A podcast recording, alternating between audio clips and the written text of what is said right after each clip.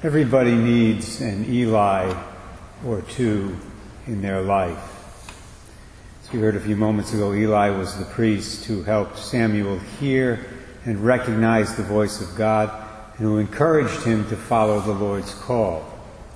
Samuel thought it was Eli himself who was calling him in the temple until the third time when Eli realized what was going on.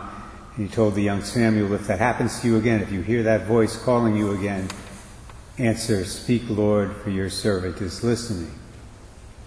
Samuel did that, and the rest, as they say, is history. What does God want from me? Of all the good things that I could do in my life, what does the Lord want me to do? Of all the different voices out there in the world that are telling me how I should live my life, how can I recognize God's voice in the midst of all the other voices?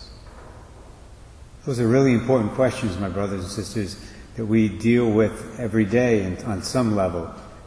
And they deal with very important issues. Most of the time we need help if we want to answer those questions correctly.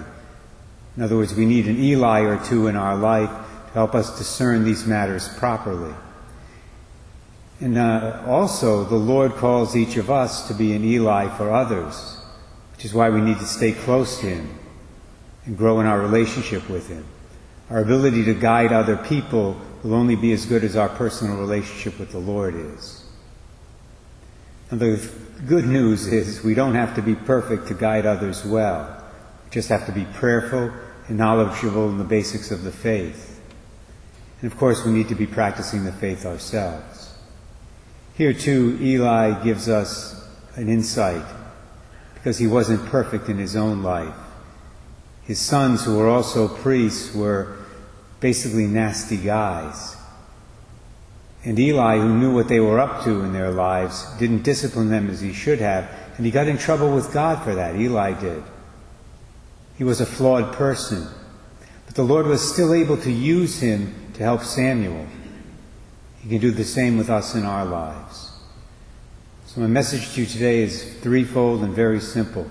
Number one, Identify the Eli or Eli's in your life. Number two, thank God for the Eli or Eli's in your life.